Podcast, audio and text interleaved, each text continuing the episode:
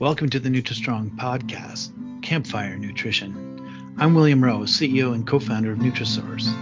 Over the last 20 years in the nutrition business, we've helped companies around the world commercialize their products. Still to this day, some of these nutritional concepts are difficult to understand. I'm on a mission to help you, the consuming public, understand nutrition better.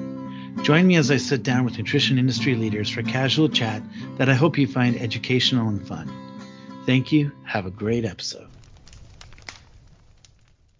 It's great to have uh, Elan Sudberg of Alkemist Labs uh, as our guest today to talk to us on another episode of NutriStrong Campfire Nutrition, Nutrition Made Easy, Nutrition Made Simple. Uh, and as we always do, we disclose uh, uh, any relationships. And Elan is a, and his team and his company is a, a vendor to uh, Nutrasource, and we're very appreciative of that. And overall, Alkemist Labs is a really strong brand in the nutritional industry, and uh, many, many companies from around the world rely on Alkemist for uh, different aspects of testing, uh, and we're going to get into that a bit today. Uh, so, Elan, welcome. Thank you for joining us. Thank you, Will. I'm pleasure to be here. Appreciate it. Great. So let's let's talk about Alkemist and alchemy and the brand itself. So, what was the rationale behind that? Uh, how big was your focus group? Probably, probably one person, but from your yeah. standpoint, where did that come from, and what are you trying to portray with with that name, that logo, etc.? That's a, that's a good question. So the, the actual corporate name is Alkemists Pharmaceuticals. So the pharmaceutical company for alchemists. Uh, so a little sorcery in there, a little herbal, herbalism. Um, and the origin is that uh, my father, Sidney Sudberg, uh, was a practicing chiropractor, acupuncturist, and had a line of herbal supplements. Uh, the line of the herbal tinctures that he used to make was called Alkemist Pharmaceuticals. So we used to make liquid herbal tinctures. They started in the garage. Um, as long as I can remember, this was part of my life. Like the garage was an herbal tincture facility. Don't tell the FDA that. Um, I think it's, all pre-GMP, so we're good. Um, uh, and then, uh, you know, at some point in time around 96, 1997, we um, heard of some adulteration issues uh, in the industry, and the FDA offered a class. Uh, my father took the class, came back, and set, brought back this big, great big binder and said, "Hey, read this. Let's start doing this for our own incoming raw materials." Mm. So we became a testing lab of our own for the tincture manufacturer called Alkemists Pharmaceuticals quickly figured out that we like lab testing better than we do tincture manufacturing, which probably was a mistake from the profit margin aspect at this point. um, Got to follow your passion, though, right? Yeah, passion of the of the chemistry behind it. Uh, my father's yeah. background was chemistry. I began to study chemistry in college, and we slipped, shifted the name from Alkemist Pharmaceuticals to Alkemist Laboratories to where it is now, Alkemist Labs. Um, the name kind of works, you know. Um, my father is a brilliant chemist and statistician, but hasn't been you know his his flag's not been hung on marketing, but the the K instead of the CH was a cute um, little touch that gets attention. People try to correct it all the time, um, and so it just kind of serves the industry from which herbalism and dietary supplements arose, which is you know I guess sorcery and witchcraft at some point in time. You know, so it's a it's a fun name that you know almost like a conversation piece. For sure, and for the audience out there, what is alchemy in itself? Right. Right. So I suppose the original definition is to turn um, uh, lead into gold or to water into wine. To make, you know, I can take that, extrapolate further to make to find good in something that's not so good or or shift it. And so I kind of play with that in that we take we don't make products at Alkemist Pharmaceuticals or Alkemist Labs. Uh, we make sure that they're good. So we're sort of part of that process of of making sure that the products uh, are good or the ingredients that are good that are going to go into the product you're going to take. And what type of products would you typically test in a, a given day, a given week? Yeah. So we focus on plants. Uh, there are a lot of labs out there that do tilapia, oil and gas, textiles, whatever. Uh, we are a plant lab, not a horticulture or agricultural lab. We are a medicinal plant lab. So uh, right now the list is almost 2,000 long of medicinal plants. That's chamomile, St. John's wort, bacopa, cannabis, you name it. Any plant that's been traded medicinally on the earth, we generally test it to make sure it is what it is, identity, and then how strong is it, which is the potency. Um, and the last but not least is purity, which is something we're going to uh, very, very soon. And again, when we talk about potency, are we talking about how much stuff is in there, or is it in there, or what are we talking about potency wise? So an example would be green tea. Uh, you can buy various qualities of green tea uh, in various forms. It could be whole green tea leaves, it could be powder. It's very hard to identify a green powder as its original plant. We will take that um, in a small sample from anyone on the planet, let you know if it is or is not green tea based upon certain characteristics. That's identity.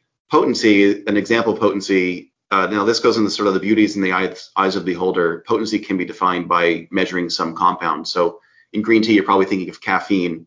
So we can measure the caffeine in the green tea and let you know the potency from that perspective.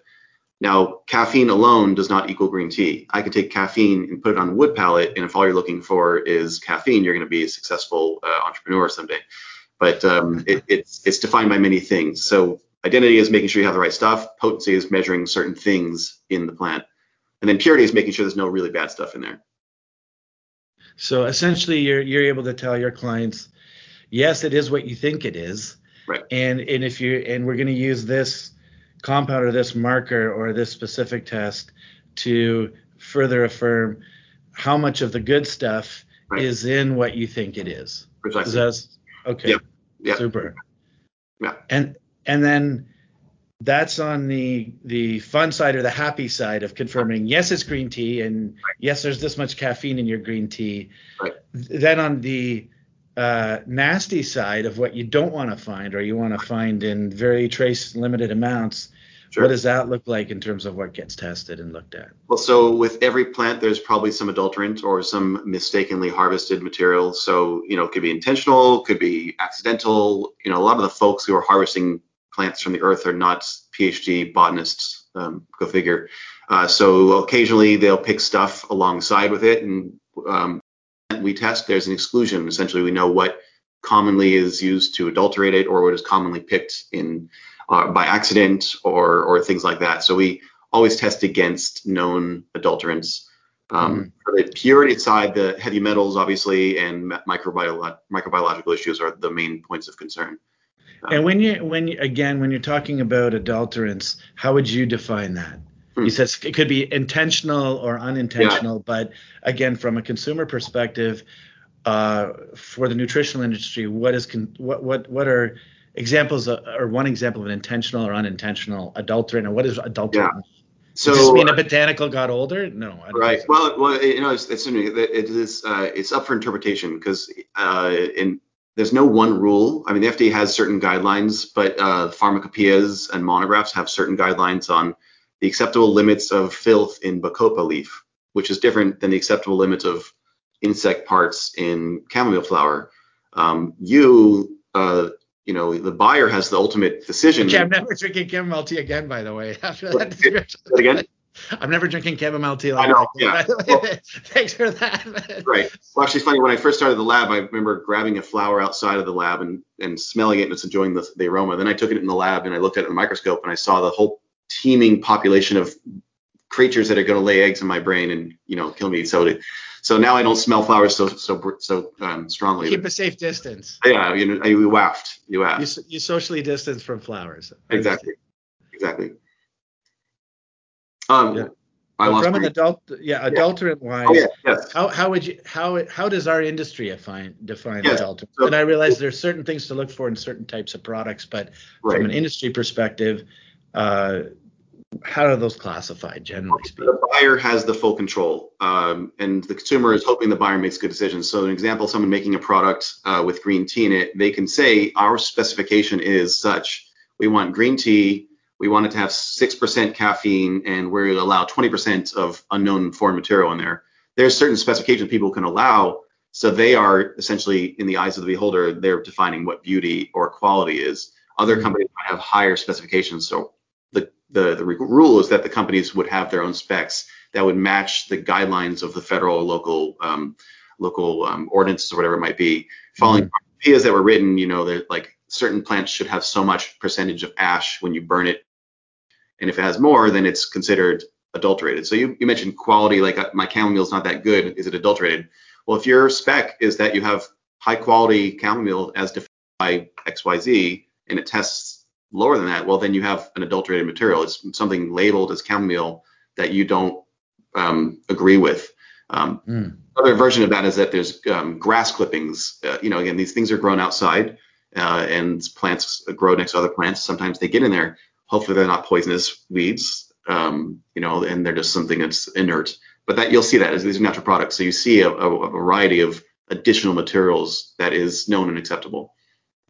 In in terms of the intentional versus unintentional, which I think is a really interesting discussion. Yeah. Do you guys sit back when you test something? You say, "Oh, that's that's way out of line with what the customer expected or with what we expected." Yeah. Uh, is it more on the, or from your viewpoint, is it more on the, "Oh my goodness, this stuff, someone's put something in here," or is it yeah. more on the, "Oh, clearly this, some other species got in there in this in this field or in this environment," yeah, or or is it totally case by case? It's it's kind of case by case, plant by plant, um, supply and demand by supply and demand. So an example would be um, you could buy green tea powder and not specify how much maltodextrin you're okay with, and so you can get green tea powder, which tested by DNA alone passes, but also has 25% maltodextrin. So you could, uh, you know, that's that's considered a you know potential quality issue. Um, an example of that would be sort of intentional, you know, manipulation of the material. Mm-hmm. Um, I, I, do want to say that China is is wonderful at producing the best quality material. They're also wonderful at producing the lowest quality material, and and that's based upon how much you pay and how much you're going to test it. You can buy the best quality material on earth from China. They know you're going to test it. They don't mess around. If they know you're you're cheap and you're going to the lowest quality material, you're not going to use a good lab. They'll give you the lowest quality material. An example of adulteration would be Hoodia, which was a succulent out of South Africa it was endangered, still is. Uh, you had to have permits to import it into the U.S. Uh, it took six years to grow to maturity, and then wow. on top of that, it was for one of the most you know crazy categories, which is uh, weight loss. So it was weight loss, erectile erectile difficulty, and sports supplements. You know these things. Uh, weight loss is a serious category, and so mm-hmm. folks in in uh, New Jersey were buying another cactus called Opuntia and using that instead of Hoodia, which you can very, very quickly and easily see under a microscope a huge difference between one cactus and the other cactus succulent.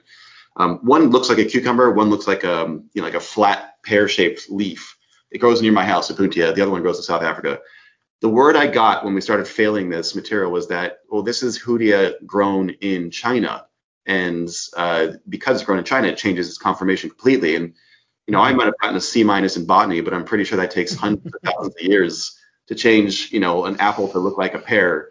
Uh, it just doesn't happen from seed in location one seed. So that was absolutely blatant economic adulteration, intentional. In fact, people were testing the adulterant plant with us to make sure they had the best adulterant to use to adulterate their hoodia. Um, wow. Now, another example would be something that um, if you labeled your uh, Glycyrrhiza glabra licorice um, as Glycyrrhiza uralensis, Chinese licorice, um, you could be considered adulterating material if you have the wrong one. They both look very similar in the ground. Uh, they're picked similarly. They're harvested similarly. Um, they tested very similar. There's one test we do that can tell a difference. But the fact is, the monographs, the instructional manuals for herbal herbal medicine for hundreds or thousands of years even, has said that these two are interchangeable. But the the feds, if you use one label and you have the other one in your bottle, you can get into big trouble, and that's considered adulteration as well. That would be a substitution, maybe an accidental adulteration. Um, there's a number of ways things are played with. In our experience, most of it is just poorer quality material. We don't mm. see um, rat poisoning as an example show up, you know, um, ever. It's never happened. Uh, like well, a, that's whoop, good. That's good. Yeah, I mean, like, fringe whoop, benefit. they forgot to not put rat poisoning in this product. That's that, that's that, that's the TV show. That's Is that a label claim? Is that yeah, claim? yeah, yeah. Rat poisoning free. But like I said, most of the adulteration we're seeing uh, is a is a function of sort of like uh, people trying to slip in poor quality material, dilute things rather than strong things, and rather than completely blatant mist or adulterated material. Yeah, and it's a very interesting point on China because I think in our industry, uh, and I and I've seen this because in, in, in our experience, our legacy ingredient is in the marine oil space, uh, and and it's not that every single product from one jurisdiction or another, China as an example, but any jurisdiction, it's not that uh, uh one jurisdiction's product is always poor or always amazing. In any market, you get a cross section of the spectrum, Absolutely. and I think I think based upon a whole group of variables and factors, right. uh, that spectrum is wider in some jurisdictions than others. Right. And I don't think China is alone in that. I think they're one of the countries that uh, contributes to or has this wide spectrum, right. and it contributes to uh, having a, a, higher proportionate amount of bad product or adulterated product or diluted product or misrepresented right. product. But they also have a, a, lot of good stuff coming out of there too, and I think that's a important point to uh, Absolutely. on. Well, here's a quick example. There was a, a, a, a, challenge with paint on kids' toys many years back from Mattel, a popular toy manufacturer, and everyone's, oh, it's China, it's China. Well, what we figured out was the Mattel division in China was not careful enough with their specs. Hey, China don't use lead paint for our toys. Well, they forgot to have that conversation. and that's what happened. It wasn't China. They just made the profit margin that Mattel requested. You know, the, the, the price for our paint will be such. And they said, got it and they didn't say anything about lead, so they got lead. So it's not China, it's the buyers from China. Right, and, and if your quality control breaks down in any supply chain, you can have issues. Absolutely, right? absolutely, exactly. yeah. And then in, in terms of your uh, catalog, one of the areas that I find very interesting, and we touched on a little bit, but when we with with, with botanicals and, and botany and everything else, have you gotten into testing the bacteria associated with certain geographical regions as part of ID? So I've seen some stuff on things like peppers and uh, yeah. bell pepper grown in Mexico because the soil conditions there are very different to, say, right. my geography, southwestern Ontario, where we we can also grow peppers from time to time. Uh, it's a very short season, but it does happen. And and the soil uh, composition is very very different to obviously Mexico. So has any of that crept into your thinking or the way you approach the testing at all? Yeah, not from a microbiological standpoint, as we don't we don't touch that as of yet. That's that's for uh, our our next round of tooling up, which we're in the middle of, or we're starting. Uh, I should say happily, but um, we do see that same variability, uh, growing conditions, I'll call it, uh, in testing for identity. Um, you use pepper, so it's a perfect example. I can grow a jalapeno pepper in my front yard. You put it in your front yard or backyard, wherever your garden is um, mm-hmm. I have a tendency to water my plants too much, so I can get jalapeno peppers to taste like nothing because if you water them too much, the hot goes away. If you're mean to them and you don't water them, they get mad and they get hotter. So that's a simple example. You add water, lower the heat, less water, higher the heat. Um, all these environmental conditions, soil, as you mentioned, and there's a whole bunch of really interesting research going into like the the probiotic or the microbial um, of soil and how that really makes a huge difference. We're not um, measuring that yet, but what we see is when we pass or fail a material, a lot of times it's because of small differences in a in a fingerprint, a chemical fingerprint that we measure. Um, so every mm-hmm. plant has many chemicals in it that makes up a fingerprint of that plant from a chemicals perspective. Those chemicals are called secondary metabolites. They're essentially things that are made from the plant during its growth. Caffeine, um, uh, morphine, uh, THC, you know, whatever you want to call it, uh, fine. Um, those are secondary metabolites. Those are all functions of growing conditions. What's in the soil, what's living with the soil, in the soil with them, and also, of course, harvesting and drying, and uh, if it's picked too early, picked too late. Those things play roles in whether or not we can pass or fail a sample. So by genetic testing, it could exactly be the right material, but you know, if you use a little bit of quality to to be a spec in your identification, you might fail something as a result of poor growing conditions um, so, so kind of circling back to what you mentioned, the, the microbiological uh, family that's growing alongside the plants, I think is another influencer in the secondary metabolites of plants, which produces more caffeine, less caffeine, or some version of that. And then when you talked about the fingerprinting, uh, uh, because we know that um, from a DNA perspective, a lot of this has been now barcoded and cataloged. Mm-hmm. Uh, but within that realm, when you're talking about fingerprinting, each fingerprint, just like a human fingerprint, I assume is one of the reasons why the term is used is is unique to its its right. classification to itself. Correct. Correct. Okay. Yeah, and uh, you know, and and and that's the that's the kind of the challenge right now with identity. Um, you know, the the specifications on how do you officially call green tea green tea um, are sort of set. There's no standard on Earth um, on what is officially green tea. Um, there are books that say it should have these characteristics. Throw in the amazing and extremely strong tool of DNA, and we find that you know um, the plant names may actually not be what we thought they were. So mm. again, back to Chinese licorice and um, not Chinese licorice or um, devil's claw has two different species, uh, um, Harpagophytum procumbens, Harpagophytum zeyheri, interchangeable in commerce for thousands of years. The books say you can use this one or this one, it doesn't matter, but they were named differently by botanists, and so there's this there's this difference, and so I, I have the concern that genetics, as an example, could look further than what we're actually experiencing, which is not right or wrong. I would just say not necessary for the level for which we're using these materials. So like the monographs say, you can use either devil's claw, you can use either either licorice, but the the lawyers will be absolutely certain that you made sure you got the right one on your bottle. Um, so, right. genetics has, so genetics has the capacity to look a little too too far deep in the in the in the um, topic of plants, in my my opinion, too deep uh, for its own good. Uh, it'll mess up a lot of stuff um, unnecessarily just because of technicalities in labeling.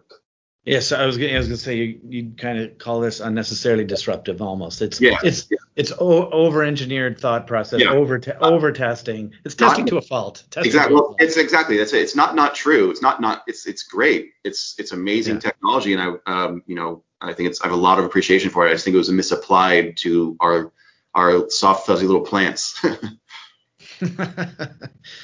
now, I love the names of plants they always fascinate me. Yeah. So I put you on the spot here. I'm gonna some that you mentioned, but where they get their name from. I think Chinese licorice. We could probably figure that one out. Right. But how did Devil's Claw come about? Right. I, there's got to be some amazing backstory around Devil's Claw. It, you know, a lot of it's bot, botanists are funny creatures. Um, I was going to become one, and you know, I, I have more of an entrepreneurial spirit. Maybe I, will say in a, a, different way. I like um, nicer things, and botany does doesn't pay well. You end up being a hungry person most of the time, but it's a passion.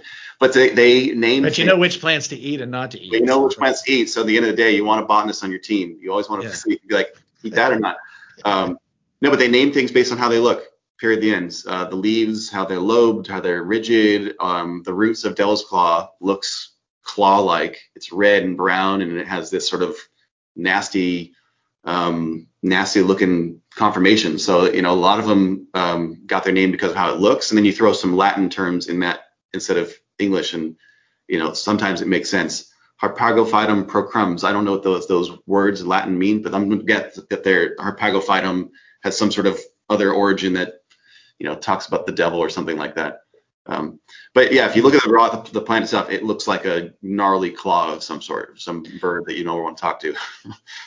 yeah, no, exactly. And uh, we hear all these names in our, our industry. St. John's Wort. Give me that. You must know that one. I'm sure you do. That's an interesting one. You know, actually, I, I, don't, but I can play with Did it. Did St. John have a massive wart? Looked at it the other day. Guess, at the same time he was looking at a plant, he couldn't recognize it. And say, Guess like what I'm calling it. No, it could be something like that because I'm, i know the plant under the microscope and it's not necessarily warty. I know the plant in whole. It's not like that's a warty plant. Chemically, I know the plant. It's this nothing. My guess is some person named St. John either had warts or used it for warts or something, and that's. I'm, I'm, I'm going to bet you know we're on the right path. It's something like that is my my suspicion. like I said, they, these things were named by people based on like, oh, it, it looks ribbed. We'll call it the ribbed, you know, green leaf, whatever. And with all these names that are used now, they're really regulated terms because yep. they appear on labels for uh-huh. the consumers to interpret. And from from omega three or probiotic space, I have a decent understanding of, of label and labels, na- label names and so forth. Uh, and you know, fish oil versus omega three, EPA, and DHA, probiotics. But then you look at the strains and their counts and how they're broken up. Right. With botanicals, do you still feel, uh, at least in the U.S., I see this in Canada, even though we have a pre-approval system for these types of products, it'll say, like with green tea, so many milligrams of green tea. Right. Whereas with uh, probiotics and omega-3, I have generally found in a retail setting, they they dig a little deeper and they get more to the the payload or the re- reason the consumer is buying it. Right. Whereas I find, yeah. you know, uh, you could have St. John's wort of, of, so many, I don't even know if it's in milligrams or micrograms or whatever it is, uh, uh, for 9.99 a bottle, and right, right, beside it there's one for 40 bucks a bottle, but right. it from first blush it looks like St. John's wort. So uh, label wise, you really know this space. Right. Uh, uh, uh, you're, you're a subject matter expert in this area, big time. Yeah. What, what what should a consumer look for who wants to take care of their health for Right. themselves, their family, or recommend products to friends? Yeah. Uh, when you're walking in that retail setting or you're surfing online, uh, which COVID's accelerated, of course, what do you look for on the botanical side in terms of the nitty gritty? So great questions. Um, you said something in the beginning of that question about sort of like these the how, how we you know how many milligrams of this milligrams of that. And there's been this trend and i'm not saying good or bad just a trend in the industry to sort of pharmaceuticalize these plants. Uh, as an example i'll just use cannabis. We know thc cannabis. That's the big one you know that we all knew. But guess what? There's a ton more chemicals in that plant and there's a whole handful of them that are effective for the the reaction you're looking for um, so you, back in the day, you smoked a joint, a big dirty joint, and you maybe got high. Nowadays, the plants are so strong. I Uh, did. Yeah, no, no, I heard maybe. I don't. I don't remember. Right, yeah, of course. But so nowadays they're taking the. I, didn't inhale, I didn't inhale either. If I of course, did, yeah. just for the record. but, but nowadays they're taking the fine chemicals of these plants and they're extracting them and isolating them, and then they're selling them as versions of the plants. So like you can go to a dispensary and buy a THC extract. It's void of everything that came from the ground except for one or two chemicals in a carrier. Again, not good or bad. Um, same thing with caffeine or and green tea. I mean, I'm drinking a, a yerba mate drink right now. I'm drinking this because of caffeine. I could snort a line of caffeine if I really just wanted the caffeine, or I, maybe intravenous if I'm not sure how people do that. But this has it in it. So um, the industry has taken plants and they've made them marketable, like the pharmaceutical industry has, and focused on these um, these focused um, phytochemicals that they then have clinical research on those chemicals and can then make better and more claims. So back to your, your question of like how does how does the consumer know? I mean, there's there's a trend in the industry of of getting smarter than the plant and just uh, branded extracts or novel extracts that are focusing on particular fractions of a plant that have some research. So that's an indication to me of progress towards you know innovation and and well, more effective product. There's also a bit of sexiness in that. People like to add the you know ex to a word like St. John's wort X or you know like, then it becomes an ingredient and they cool Mhm. have a cool logo and now it's a branded ingredient when it's just St. John's wort. The plant's you know uh, 300 million years old. It's it's not that new, but you added a, a phrase to it. So again, back to your question, how does the consumer know? You can look for those types of things, um, novel ingredients, because it means there's been more science upon that brand or that product. They're also working with other companies who have science behind their ingredients. I think it's a positive thing. The 9.99 bottle of St. John's wort didn't get tested at Alkemist Labs, Uh, um, so I don't get sued. I'm not going to say where it got tested, but it didn't get tested at, at any of the prominent labs that exist in this industry. The $49 bottle most likely did, and the 49 bottle probably got tested by several labs, and they may even share the results of those lab tests on their website as an example. So to to your consumers, look for transparency. Look for products that have nothing to hide because there shouldn't be anything to hide. If you can't celebrate the partners you work with in this industry, uh, Nutrasource or Alkemist Labs as an example, um, you know, uh, then then maybe something's missing. And so that's why I always lean towards products that have the confidence in their ingredients, in their partners. Where do they get the, the herbs? Who tested it? What are the results? Sharing the results at the consumer level, even if the consumer doesn't understand it, the access to it is critically important in my belief. Uh, and that's that's how I steer friends and family to buy products. Um, avoid the 9.99 products because generally they were poor quality, poorly tested.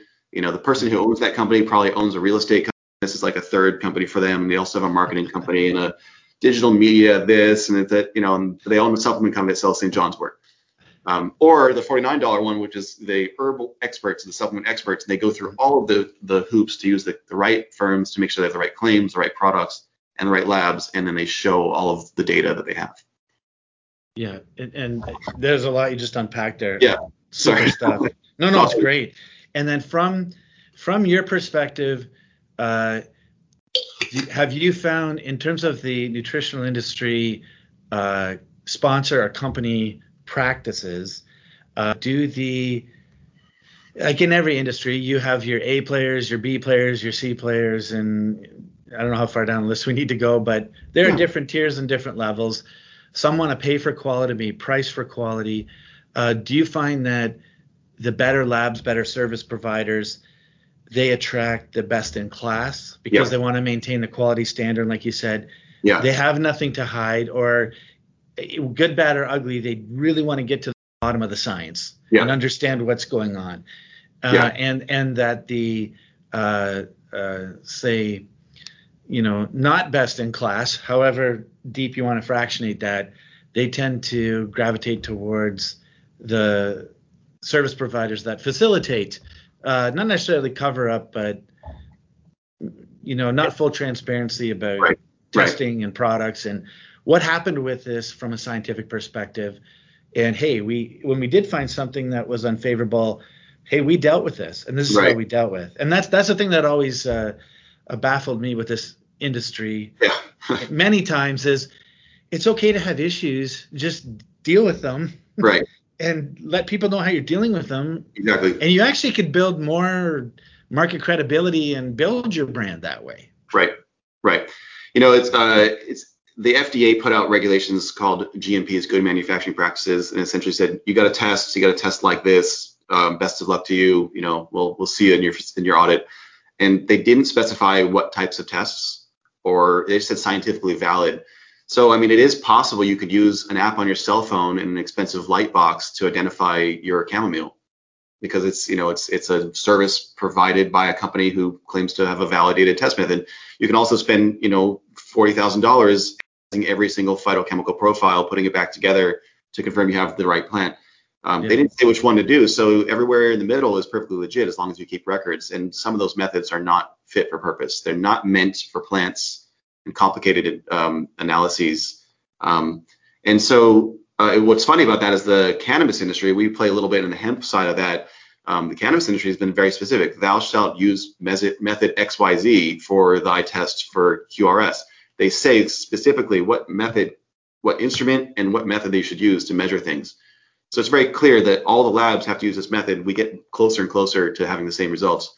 Back to dietary supplements, you can measure things with six different equipment uh, and methods, and you have six different types of values and numbers. And because of that, the quality varies uh, considerably. Um, you could have one company selling the same stuff with completely uh, different values based upon different lab results. Hmm.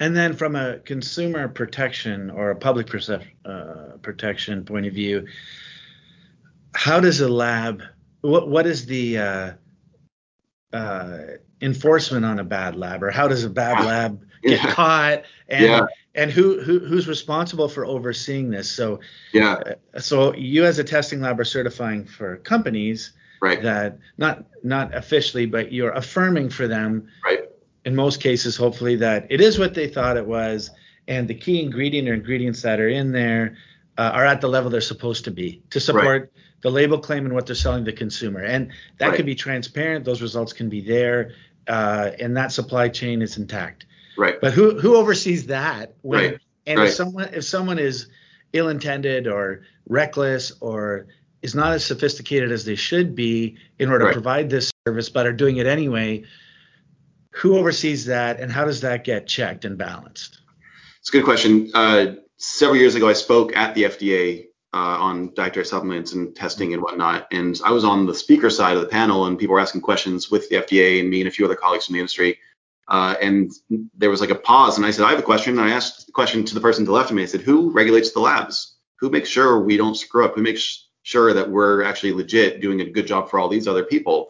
Yeah, not cutting corners or Yeah. not taking liberties, not Yeah. doing, not doing, because you can produce C of A's as a piece of paper or test results as a piece You of can- paper all day yeah. long. Dry And lab. dry, it's called dry labbing. Uh, for those out there, that's when labs just print results but actually haven't tested anything. And uh, Right. So, Just wanted to so, uh, the that. answer was, well, we do, but it's not the highest concern, and we generally don't get involved until someone dies as a result of a lab test done wrong. Um, Which you know it is it makes sense. I understand their answer. It's frustrating. I feel and I wish there was a greater effort to regulate labs because you know there are only a handful left, uh, and there's only one or two out there that I think shouldn't be around at this point. And that Mhm. number has never been a huge number of bad labs. It's only been a small number, but they've stuck around because no one's really regulating that. And you know, you you can potentially use a, a bad lab use, who uses a bad method, who produces inaccurate data, and you put your paperwork together and put a product on the market. Um, you know, one of the ways I've been speaking on this is people talk about how to qualify a good lab, and right now with COVID, it's challenging because we're not sending auditors out to physically audit anyway anything. There's a lot of paper trail audits. Audit was the first response. How do you know if you're working at a good lab? You audit them. Well, I've got a quick and easier answer to that, and it's called check the FDA's website. If you go to fda.gov, this is for consumers. You want to check out a brand? Go to fda.gov, type in the brand name.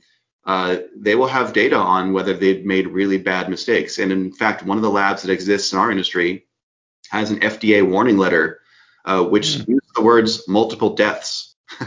now, it was, they were never went to court and were never been tried for that, but the ingredient that they tested that passed was later involved in something with multiple wow. deaths. That's a reason to not use that lab. Or if you're thinking about this supplement and they've got several warning letters that say they have unsanitary practices, they didn't have specs written, the, you know, it's like the the food um, uh, thing on the restaurants, A, B, C, or D, and tells you the sanitation, like the food temperature. The FDA.gov has that for products. If you don't find the brand, be creative with the naming. Sometimes there's DBAs, but if you don't find the brand, that's generally a good sign. If you're going to use a lab, yeah. FDA.gov, and then audit, and then then take the next steps. But um, I, I, suggest that for all consumers. I mean, that goes from like vape products to lotions to heart valves. It's on the FDA.gov website.